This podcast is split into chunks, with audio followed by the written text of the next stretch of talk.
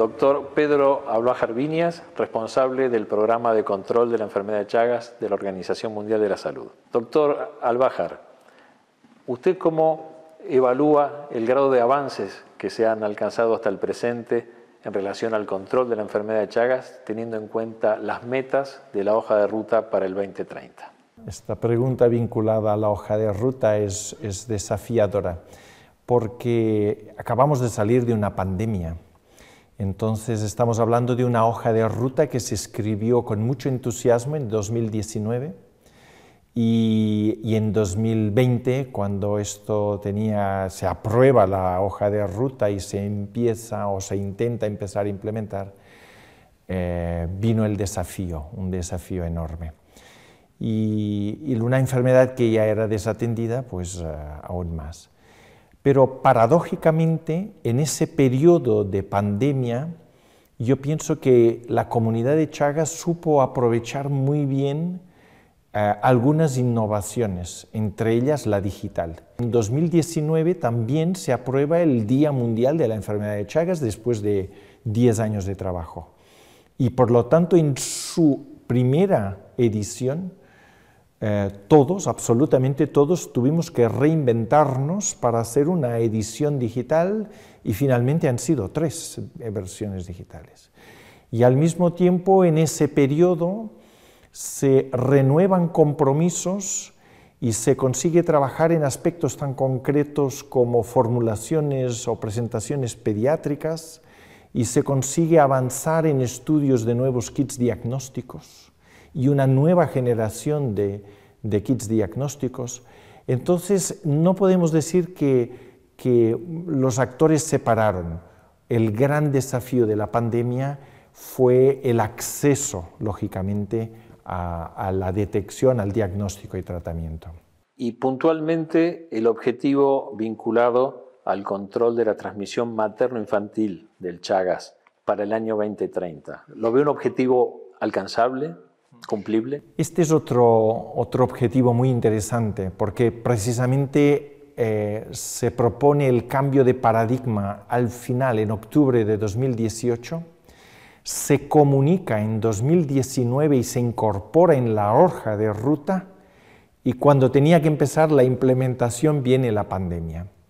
Entonces ha sido interesante porque ese atraso yo pienso que ha dado tiempo de alguna forma a digerir, a asimilar ese cambio de paradigma, y porque es un paradigma que no es fácil cambiar. O sea, decir de que algo era controlable, de que íbamos a ver a los recién nacidos, a decir que la cobertura tenía que ser del 100%, porque si yo trato a las niñas y mujeres en edad fértil, yo simplemente elimino la transmisión.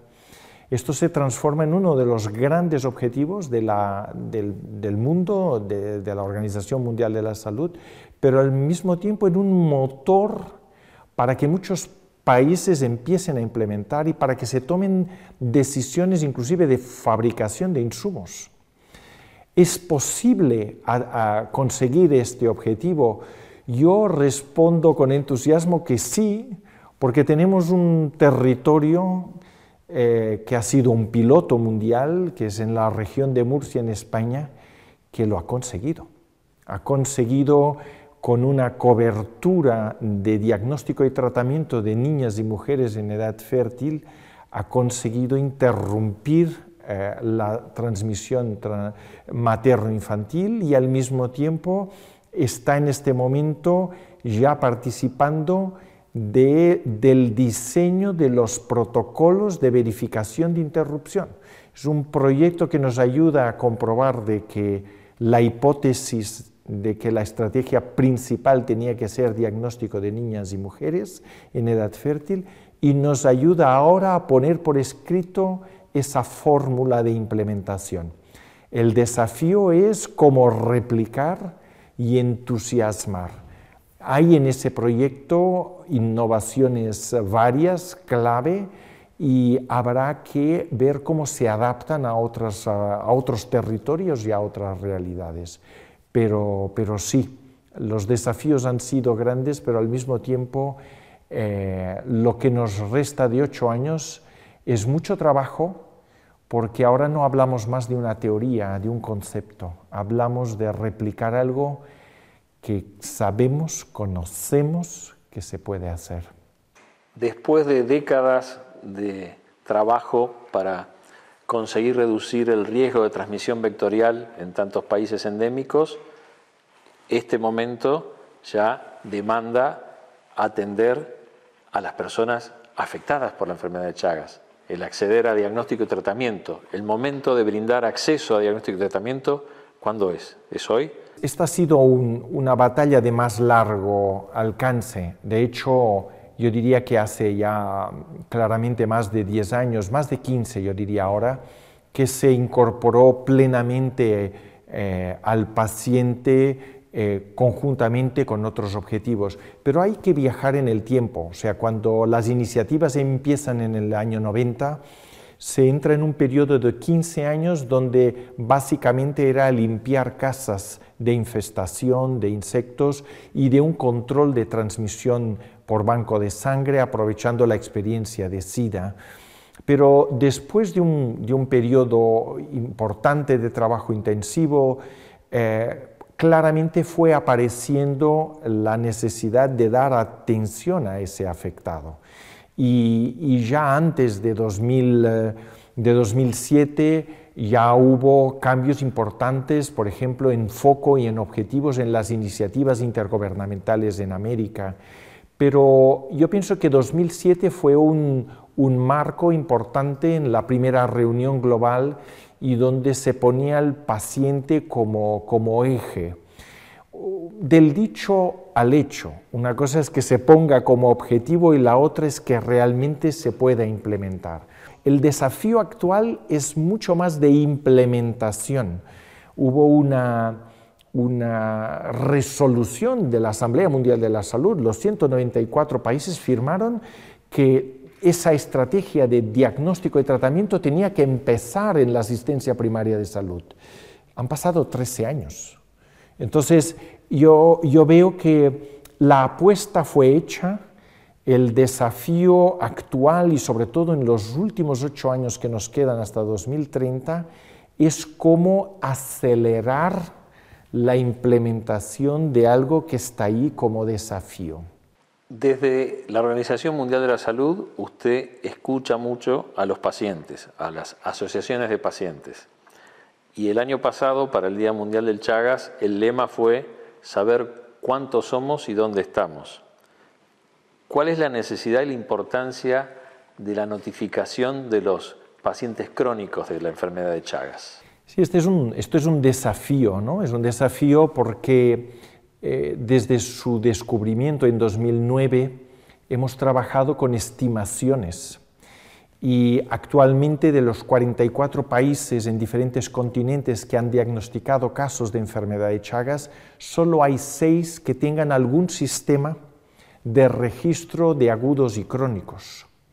Y paradójicamente en el mundo hoy hemos ayudado y trabajamos con asociaciones de personas afectadas por la enfermedad de Chagas que se han configurado como una federación internacional que tiene asiento en la Asamblea Mundial de la Salud, porque esta federación se inscribió en la Alianza Internacional de Asociaciones de Pacientes. Son 32 asociaciones en 5 continentes y solo tenemos 6 países que estén reportando casos agudos y crónicos. Entonces, digamos, la sociedad civil organizada ha avanzado más rápidamente que los países en el monitoreo y en el registro y en la evaluación de esta enfermedad. Y esto nos estimula porque realmente ese apoyo, ese diálogo, esa construcción con los afectados es muy significativa. Si no somos capaces de saber dónde están y cuántos son, muy difícilmente vamos a ser capaces de planificar y de realmente implementar acciones que avancen lo suficientemente rápido para conseguir los objetivos de la hoja de ruta 2030. Existiendo herramientas de diagnóstico y medicamentos para el tratamiento de la enfermedad de Chagas, lo que resta es lograr acceso a ese diagnóstico y a ese tratamiento.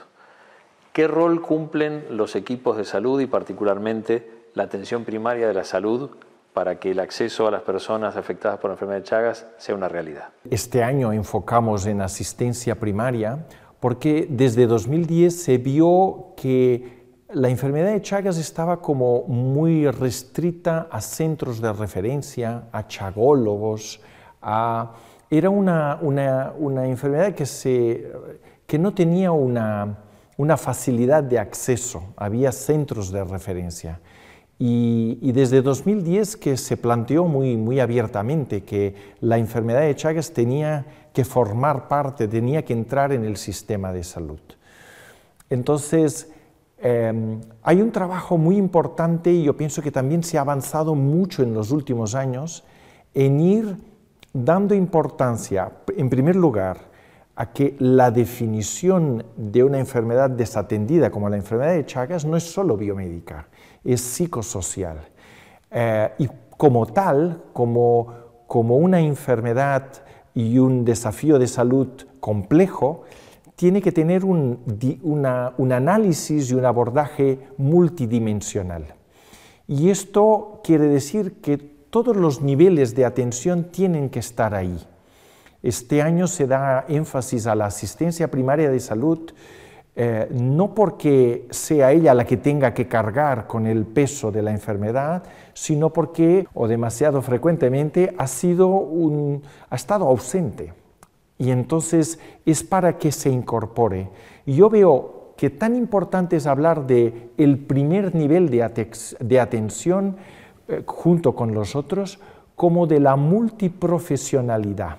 La enfermedad de Chagas y Chagas como desafío tiene que involucrar no solo a médicos, enfermeros, laboratorios, farmacéuticos, asistencia social, todos los actores, agentes comunitarios de salud, porque solo implicando a todos los profesionales de la salud es que podemos cambiar ese gran desafío que es la detección.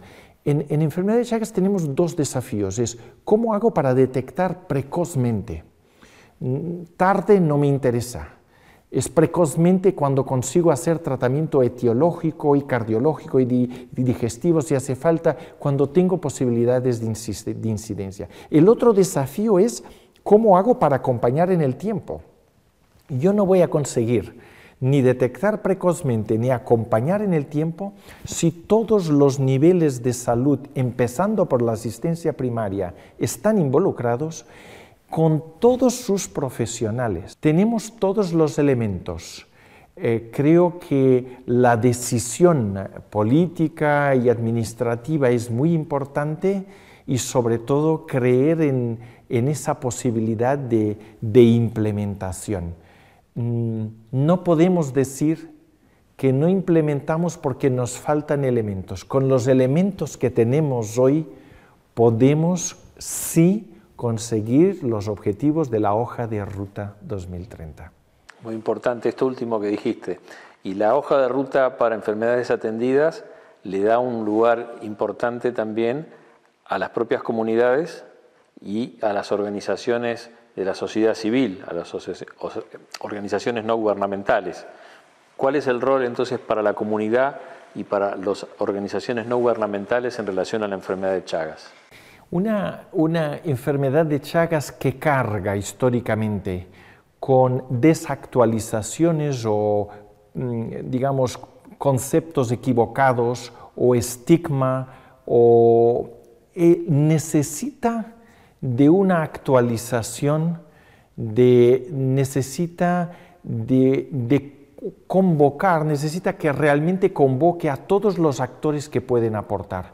Y el componente de informar, de información, de formación, de educación, de capacitación y el de comunicar es esencial. Un bello ejemplo, por ejemplo, ha sido en ese camino de desmitificar, convocar no solo a varias instituciones, ONGs que puedan sumar, sino a personas influentes de la sociedad del deporte, del mundo del deporte, del arte, de la comunicación, de la ciencia, para que ellos hablen de algo que muchos quizá evitan hablar o que se esconde. Una de las cosas más bellas ha sido en varias comunidades ver el impacto de los afectados y de las comunidades al ver un vídeo que alguien famoso les está hablando con naturalidad de que él también viste una